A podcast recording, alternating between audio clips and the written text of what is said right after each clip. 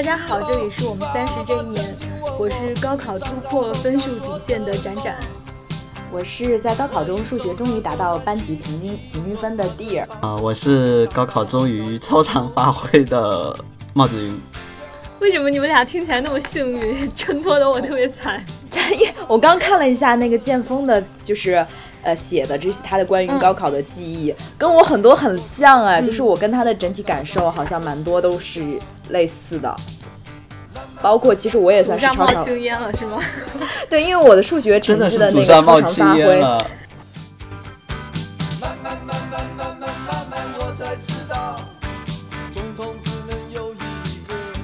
呃，通过刚刚我们的自我介绍，相信听众朋友们都知道，我们这一期要聊的是高考。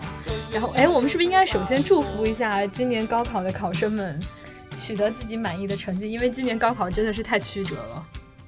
对，希望大家都能考到自己理想中的好成绩。哎，哦，我天哪！大家等一下，等一下，等一下！突然间，我的一瓶酒自己。我放在旁，我在旁边放了瓶起泡酒，然后它自己倒下去了吗？它不是倒了，它自己突然间就是打开了，然后就冒青烟了。啊冒完青烟，我真的是说完，真的是这样。非常应和今天的主题。这是这是他为高，他他为今年的高考学生提前祝贺。打开了香槟。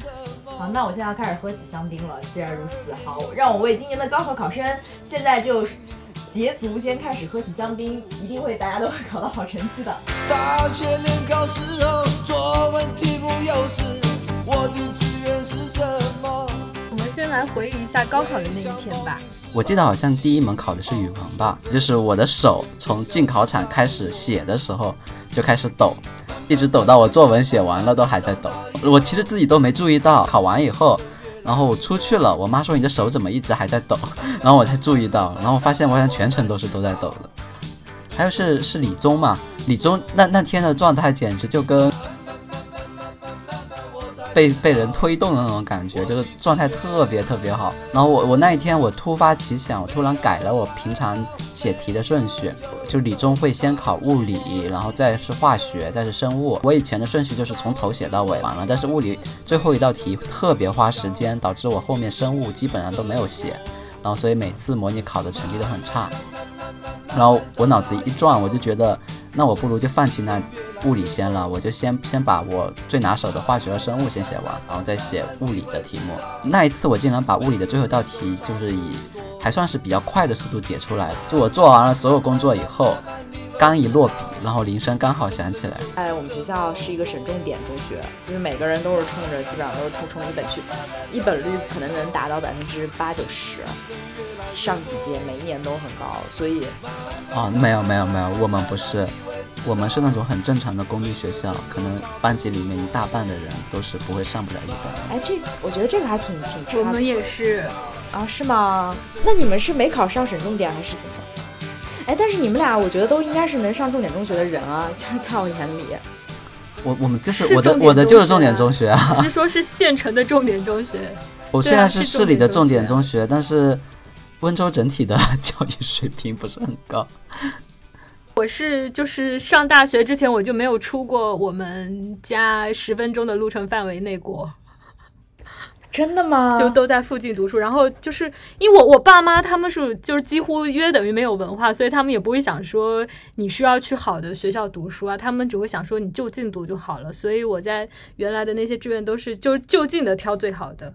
但是你一个县城的重点中学，你再好其实也不怎么样嘛。就而且我如果去市里读书的话，那就等于说要寄宿，但我们家那种可能可能就会抛弃我了，我可能饭都没得吃。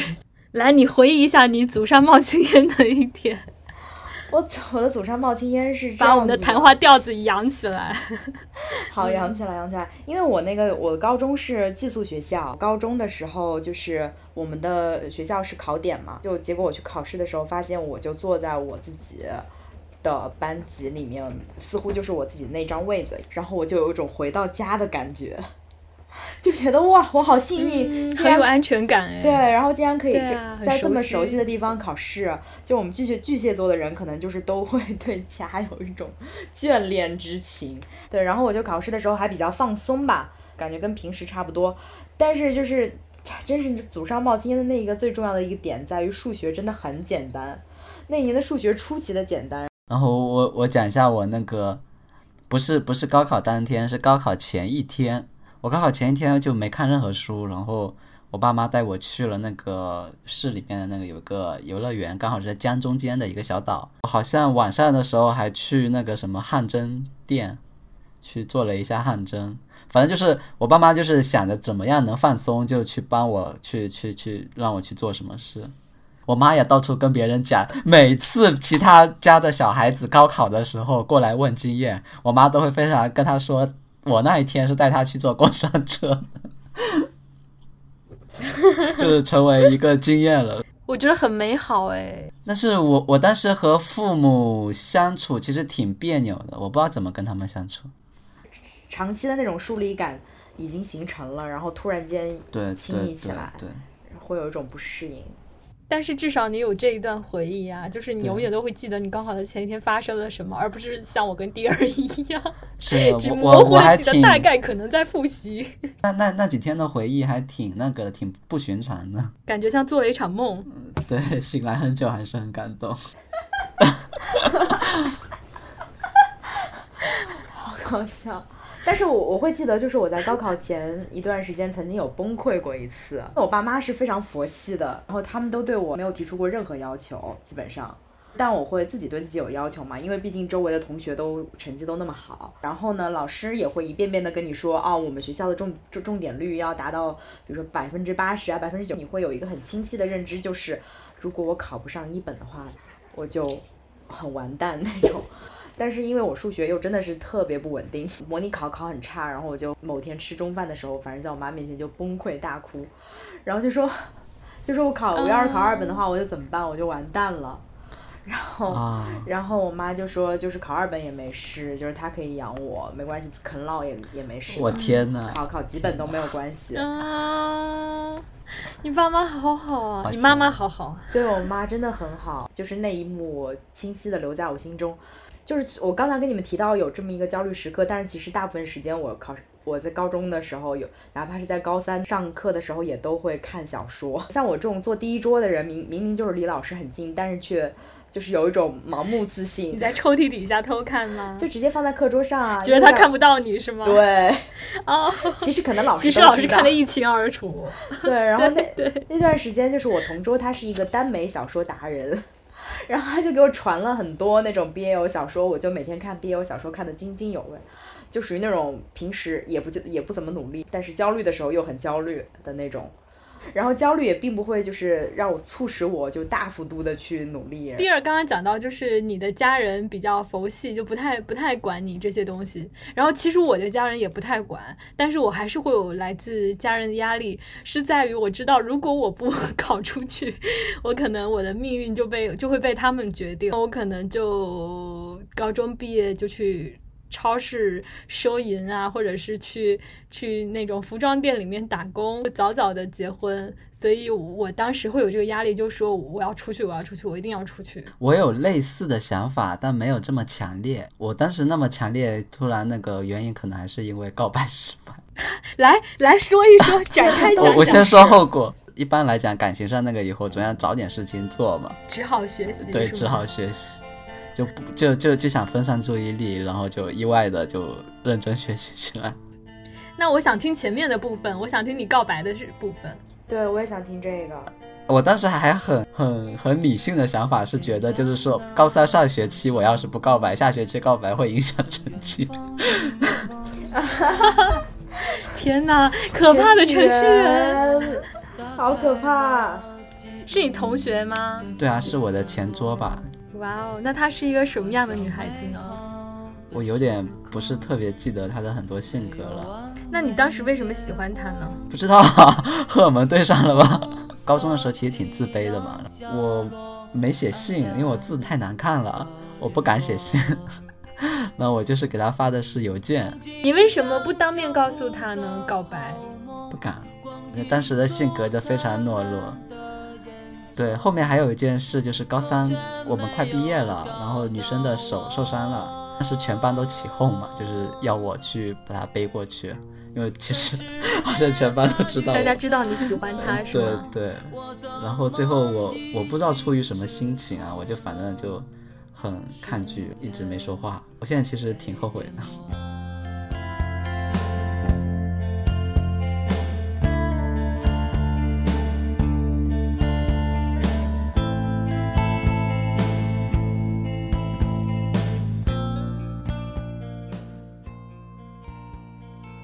到我们主线上来采访一下展展，因为我看到你在上面写的写了一个点，就是说你在高三的时备考的时候认识了一个新朋友，他成为了你在班上唯一的朋友。对，面对，然后然后让你发现自己性格里的问题，那是怎么样一件事儿呢？请你来聊一聊吧。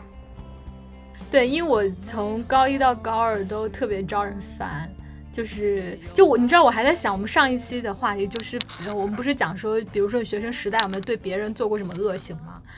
我在想，我之所以没有做恶行，并不是因为我是一个善良的人，而是因为我是那个被恶行的。就如果说我是他们当中的一员，然后可能也会卷入那种无意识的对他人的呃伤害。啊，但是由于我是那个被伤害的，所以才没有那么做。我觉得是这样啊，就我并不觉得说是由于我天性善良而没有加入那种那我我应该也是这样。的队伍当中。对，因为我真的高中的时候特别自卑，然后所以我我我我不太就没有什么自信去跟别人来往，然后又加上我高中的时候 早恋，弄得大家更加讨厌我了。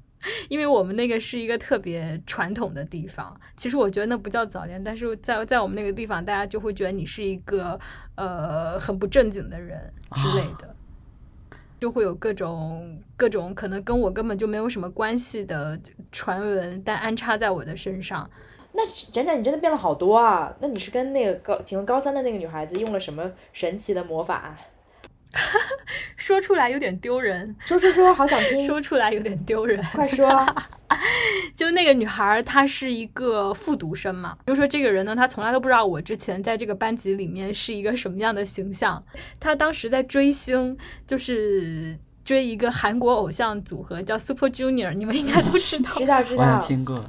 他喜欢里那个组合里面有一个叫崔始源的人，然后我就跟着他追星，我都不想说出口。我那个时候疯狂的迷恋韩庚，说想哇，我大学一定要来来北京，因为韩庚的妈妈在北京开了一家饺子馆。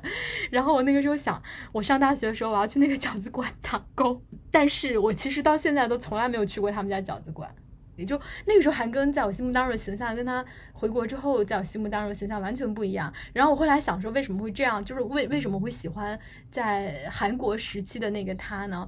是因为他韩语不好，他没有好好学韩语，于是他话不多。然后 结果回国以后他发现会有一种，对，结果回国以后发现他变得土土的。完全幻灭，真的变得土土的，好可怕。但是他在韩国的时候，他会对他会给你一种比较神秘的感觉嘛，因为他话也不多，然后他当时又是一个偶偶尔上一些节目，就会讲自己在韩国就当练习生有多么辛苦，那么你呢就会油然而生一种妈的心情，就是妈妈粉的那种心情，觉得哎呀天呐，好心疼啊，就是就是心疼这件事情是维系粉丝跟偶像之间非常重要的一种心态，但是当他回国之后，就是他的所有的这些神秘的东西消失了以后，你就会发现，天呐，他是一个好无聊的人啊，然后就就不再对他有任何的迷恋，但是他真的对我来说是我。整个高三特别特别重要的人物，因为我我今天还找了我高中的那个高中毕业的那个同学录嘛，就每个同学的祝福里面都会有一类呃，就是一句类似于这样的话，就是祝你早日跟韩庚在一起。那你当时高三追星这个点，是不是让大家对你有了一丝好感？就是你就是突然间回回到了人间，变成了一个有血肉之躯的人。没有，我本来就很有血肉之躯，但是我原来是就只有痛苦，是大家都不喜欢你身边有一个不开心的人嘛，所以大家就会很排斥，因为大家都希望每天开开心心的，不要有那么大压力，而且就有的时候就小孩儿的那种恶其实是没有理由的嘛，嗯就是他们并不啊是。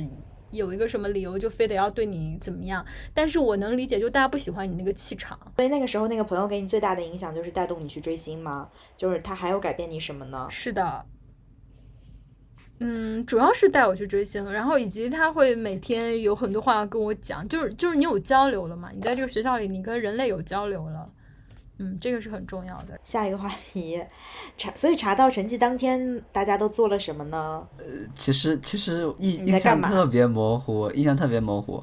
我就记得当天，因为都是电脑查的嘛，然后我就就一天就可能都是在电脑哎为什么我是电话查？差了两年就电话，就就就从电话变电脑了。哎，不对，是电话，是电话，是电话，是电话。电脑开在那里是为了看那个那个，已经开始看学校了就是有一，个软件，是的，是的，有一个已经在开始看学校给到我啊。那你看我记忆力就模糊到这个程度，我甚至不知道 记不得是用电话查的啊。那我你这么一说提醒我了，那一瞬间呢？我当时还没多少概念，你知道，就当时我不清楚这到底算好还是不好，因为嗯没有什么比较啊什么的。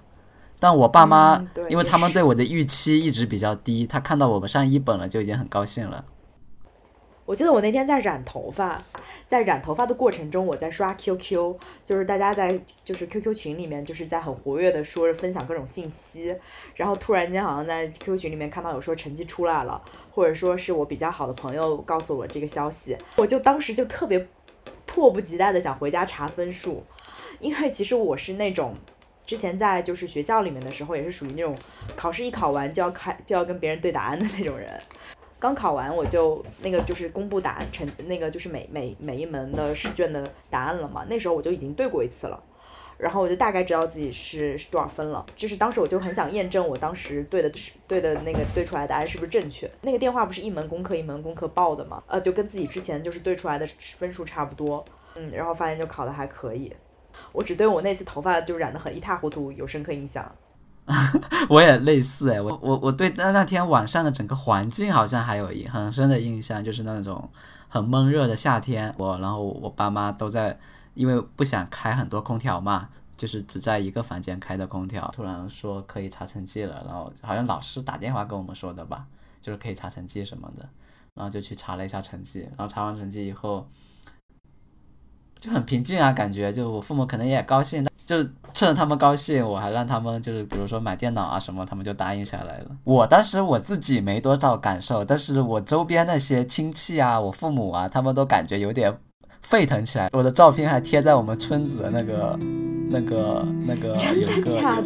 原因是因为我是我们村子里面目前为止考试考高考最好的那一个。哇，真的是祖上冒青烟哎！补习班的门口挂着我的黑白照片，一色白色的海报上写着我的名字。若干年后回到了这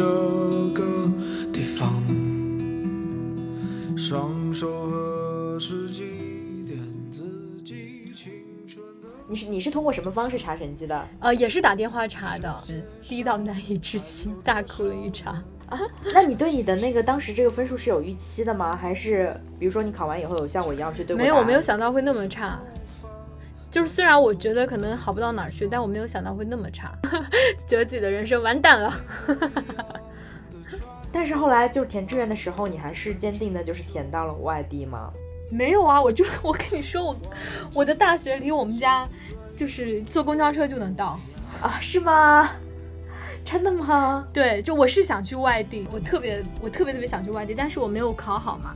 我当时那个成绩是刚好只踩在一本线上，然后呢，填志愿的时候，呃，我一开始在我阿姨家待着，我就我就我就跟我阿姨说，我我想去外地念书，然后我想要就志愿都填外地的，然后我阿姨是支持我的，但是我妈她不愿意让我出去，是后来她就强硬的把我揪回家了，说你阿姨在害你什么的，就我妈她不希望我离开离开我们老家。但是他说他的嘛，因为他当时是是让我填，就我后来读的那个学校是我们那边本地的一所一本的大学，我就想好，那我这样就是我答应他说好，我我会我会填这个学校的。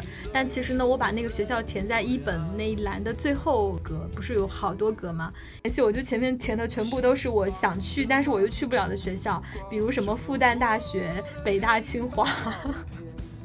我就填了一串这些，因为我就我就觉得说，那我就填着玩吧，然后把我妈说的那个填在最后一所，因为我觉得怎么着也不会录取我，然后我也没有骗我妈，我确实填了它。谁知道，谁知道他就录取我了呢？展展，你完全可以再选一个其他的彩线学校，就是嗯别的就是也相对还可以外地的的那种彩线学校，对，就你完全可以放手一试试。我觉得我这个成绩应该是大家都不一样，哇那你真的好悲观啊这个又不是说别人瞎填。真的，我就我全部瞎填，但我二本填的都是外地的学校，可是谁知道他妈的居然 被录取，就是一种命中注定的感觉，你知道？就我怎么着都不会想到他真的会录取我。那你当时考虑过复想过什么读吗？复读？有有闪过那个念头想要复读，但是我知道我的心理素质就不太好，就我我不是那种能够扛得住压力的人。然后其次是我在复读的话，我我爸妈他们会觉得那是不是又得在你身上花钱，就是他们会不愿意嘛。我我妈跟我说的，我不确定，我没有跟我爸确认过这件事情。但是我妈她跟我说的是，呃，当时我爸是想着我高中毕业之后就不要再让我读书了。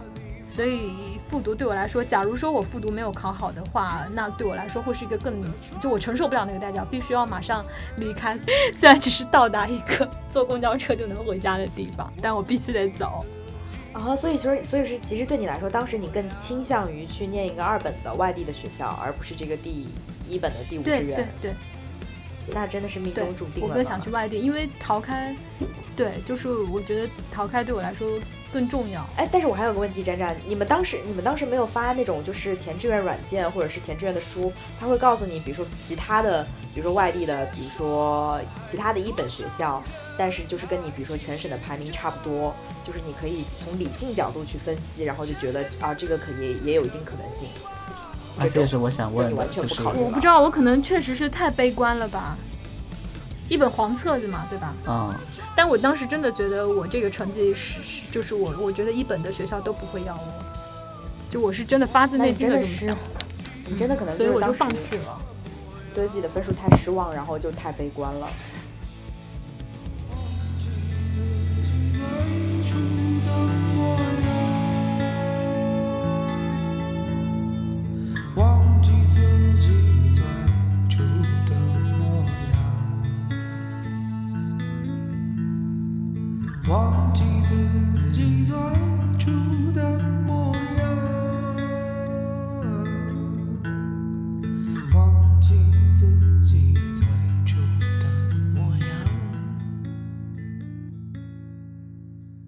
第二分享一下你的填报志愿经历。好的，我当时填志愿的时候，就是也挺挺经历，就是还挺刺激、挺坎坷的。我那个分数线其实考的还不错，就是高一本分数线三十分，然后全省两千名。但是呢，它又是一个比较尴尬的分数，就是往好的学校去的话，就就差那么几分，就是。但是呢，去其他学校就会高很多。这个时候，我爸跳出来了。我爸就属于那种平时完全不管我学习，也不知道我上几年级，就非常佛的这样的一个人。然后，但是一看发现，咦，这次女儿考的还蛮不错的，然后就要为替我做选择，兴致勃勃的过来要跟我一一块儿聊这个选专业的事儿。但是我就直马上泼了他冷水，大概的意思就是我要自己弄，就是不关你什么事儿。他是卫生系统的医医学相关的工作者，然后就让我去学什么公共卫生管理。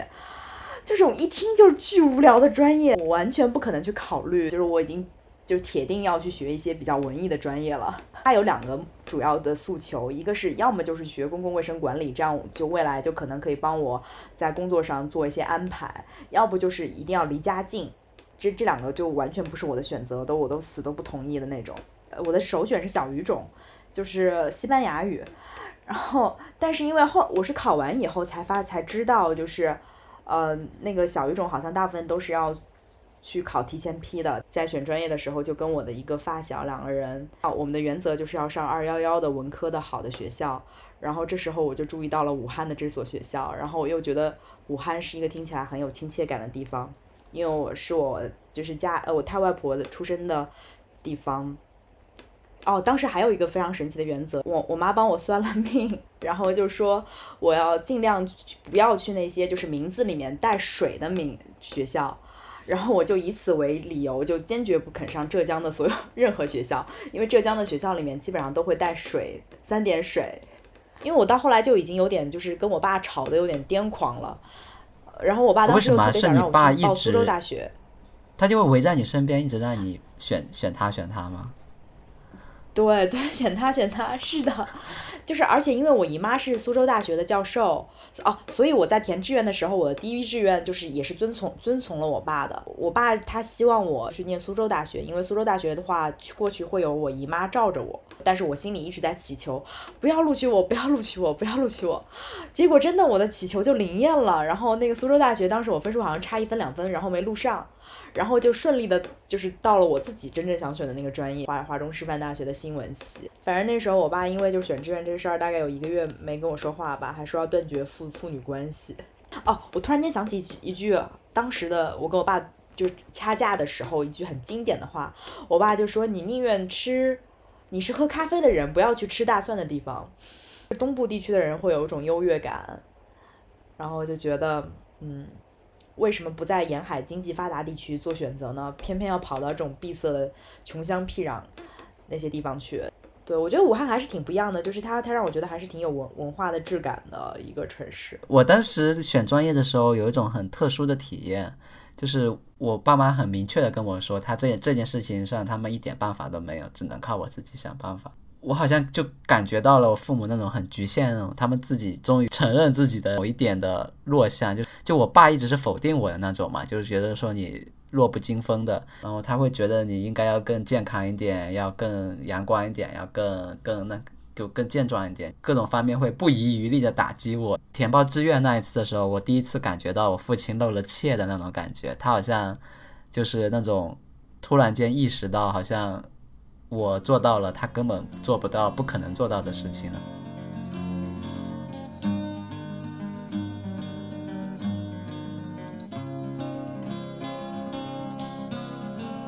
亲爱的孩子，你不要再顽皮，让我带你走过为数字挣扎的游戏。考试的问题，你千万要牢记。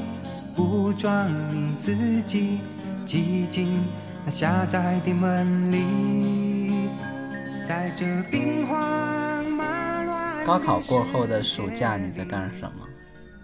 然后那时候成绩也没出，然后就一大家子就去普陀山玩。我一回来没过多久，我爷爷就去世了。爸因为是独是大儿子嘛，然后就是带着我爷爷回到老家，然后想。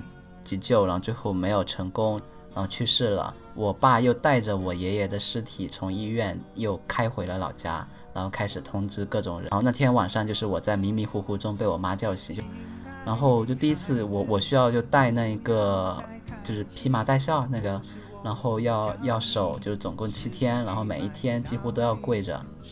然后我当时看到我爷爷的遗体的时候。我自己个人在面对爷爷的时候，就感觉到，我会觉得自己好像没，既不会像书上写的说有痛苦的感情，也没有悲伤的感情，就感觉就好像很平静，那种平静有点像是那种低水平的水，非常的 寂静、死寂吧，就是非常死寂。姑姑他们，他们一进来，我发现他们的泪水就跟自来水龙头一样，非常容易的就控制，就是想流就流出来，然后非常大声的哭嘛。但是我当时很轴，我我会觉得说你们有有必要这么哭吗？我我爷爷奶奶是对我爸爸最不好的，但是最后几年全都是在我家，姑姑他们可能都是自己管自己，但是死了以后就又会又表现成这样，我心里就会觉得，我当时我当时自己心里觉得怎么这么虚伪，还你活着的时候没去陪他，现在哭有什么用？就这种大概是这种想法吧。我如果是现在的我。在当时，我可能也会哭了，就也不会那么想了。就是我那个时候会很难去理解这种悲伤的情绪，会有一种很滞后的感觉吧。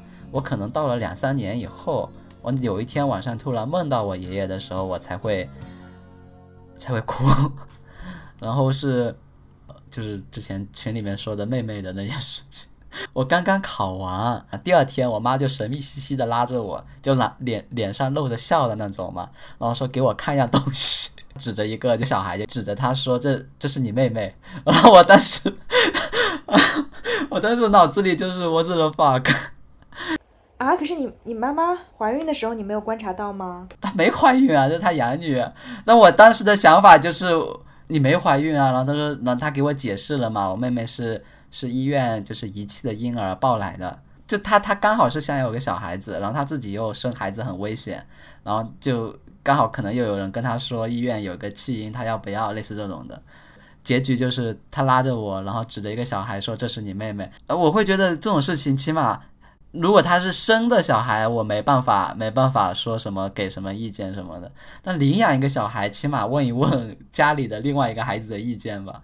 我对我妹妹不喜欢，也是因为这一点吧。然后当时就很神奇，就是我的爷爷当时病情还不是特别严重，还在我三姑姑家。然后，所以我的新的那个妹妹其实就在三就在我爷爷那个房子的正对面。我当时是一是去看我那个妹妹，二是看我爷爷。当时我爷爷就有一种就有点像弥留的那种感觉了。然后一面是就是我妹妹就反正大概就一两个月大。我事后回想那个场景，真的有一种寓意在里面。欢乐的童年，真不知该去哪里找。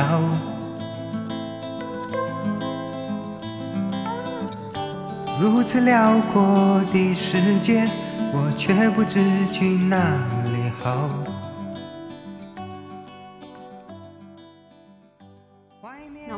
进入今天的最后一个话题吧，就是大家觉得高考决定一个人的人生吗？高考对我真的还挺重要的。我我有时候在想，假设我没有高考嘛，我哇，我现在回想，我感觉会是地狱，就在父母身边。我大学毕业的时候有在父母身边待上半年，哇，那半年我真是抑郁要吃个不停，都不能抑制自己那种特别特别特别压抑的心情，因为啊，你是真的吃药了是吗？是啊，就是高考相当于是给我一个一个像船票一样的吧，就是逃跑的船票吧。它让我有了四年的时间是可以跑到外面去，然后见识更多的东西，学会了吃面食，学会了吃大蒜，然后跟学他们 说一些就讲起来很奇怪的东北话什么的，就很很新奇的体验。就如果没有高考的话，就是很难会有这样的船票。还有就是，高考在在我可能读高中的时候，就有一点撑起一些我对未来的一些想象，就是说我以后将来是会是一个历史学家，或者说是一个哲学学哲学的一个老师，各种各样的途径。要不然的话，我可能对未来的想象就是一个继承家业。我可能没有像蒂尔那样，周边其实有很多可以供他去看的那种。或者说就是读书以后的那种样子吧，就是他父母可能不是也是那个，我周边其实没有多少样本，就是一个读书人之后是什么样的。我周边也没有。我高二那一年就开始认真学习的一大原因就是想到了这些途径，啊，确实从事后看，他也确实改变了人生。我想摆脱那种负担，我想更加轻松一点，就是想其实有一种想法就是跑到城市里去嘛。日本有个那个叫 City Boy 吧，就那种。感觉吧，就是比如像是那个挪威的森林里面那个男主角那种生活，那在那种生活里面，其实家庭对家庭的琐碎啊什么，其实都是不存在的。他们好像就是自己一个人。就我有时候会想象着自己是一个人在城市里面那种感觉，就是，然后我确实也顺着高考这条绳子给就是爬出来了。就是感慨一下剑锋，我觉得高考对他来说真的是还蛮至关重要的，改变人生的一步。对，就是我在他这个层面上的改变，就是其实没有那么强烈的感受，因为我这人比较盲目乐观啊，我会我一直一向来都是觉得就是人生的选择还其实挺多的，然后就觉得高考可能不是改变我人生的唯一一个选择，就是哪怕就比如说不高考的话，或许可以出国，然后或许可以做一些别的事情，就是总总归还是有有有一些渠道可以让自己有一些别的方式可以让自己。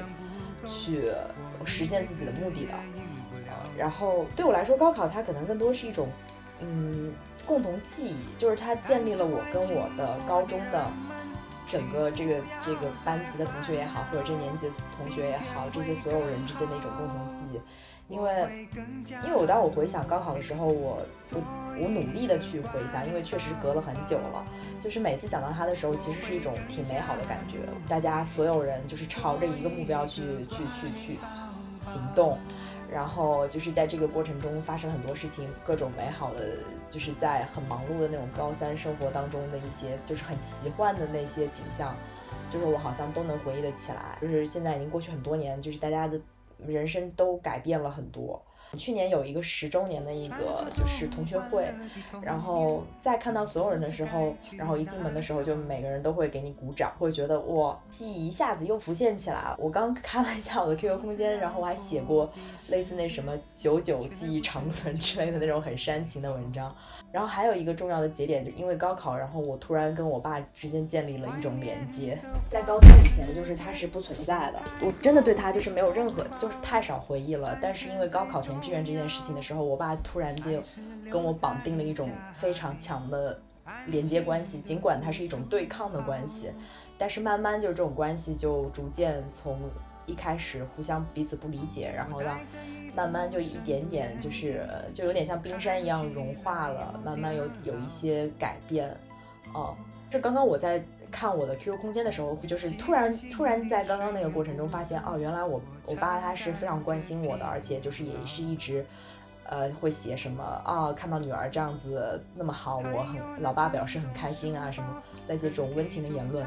但是我真的是之前好像就是完全没有注意到，虽然说我在那个 QQ 空间里面有给他回复，但是我完全没有意识到我爸曾对我说过这样的话，就是还挺神奇的。哎，所以其实高考对我很大的。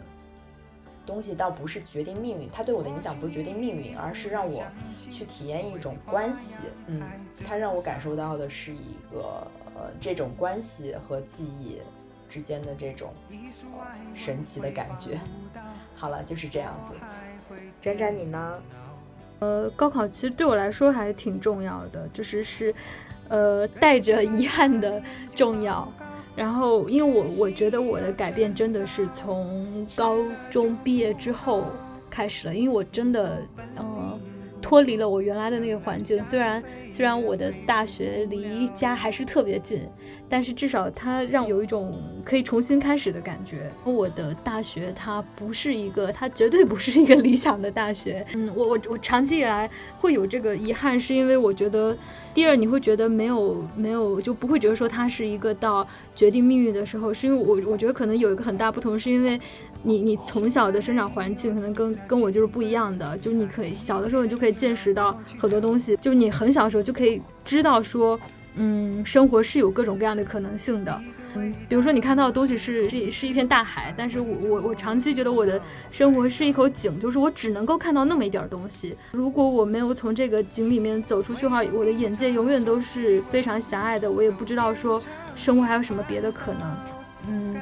也许你在高中毕业的时候你就已经走到这一步，但是我要从我要走到你这一步路，我可能要大学毕业，要工作两三年之后，我才会有相应的见识之类的。所以，呃，就是会会有那种遗憾的感觉。但是，嗯，我现在会觉得，那可能每个人的人生跟步伐就是不一样的。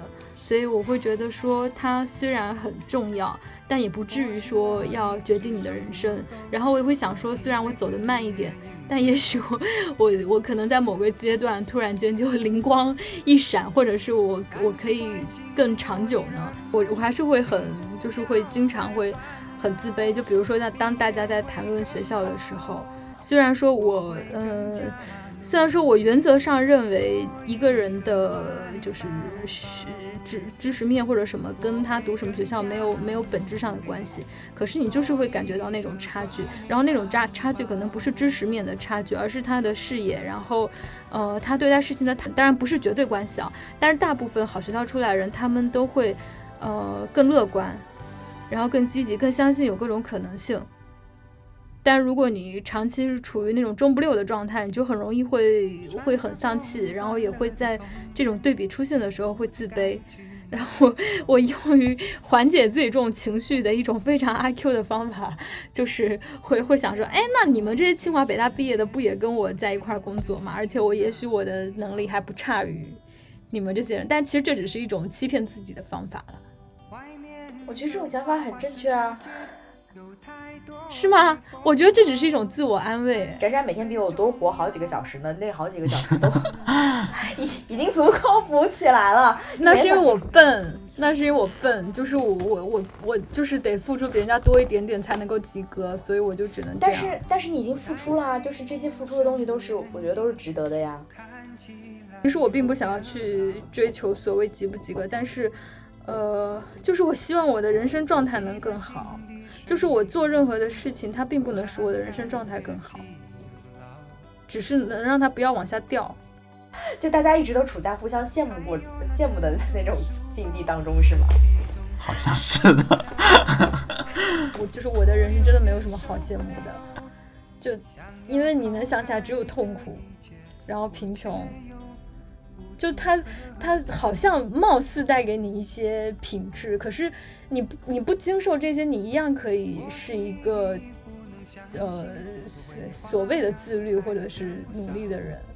就你不需要吃这些苦才来成为一个这样的人。就我会觉得代价太大了。我还会变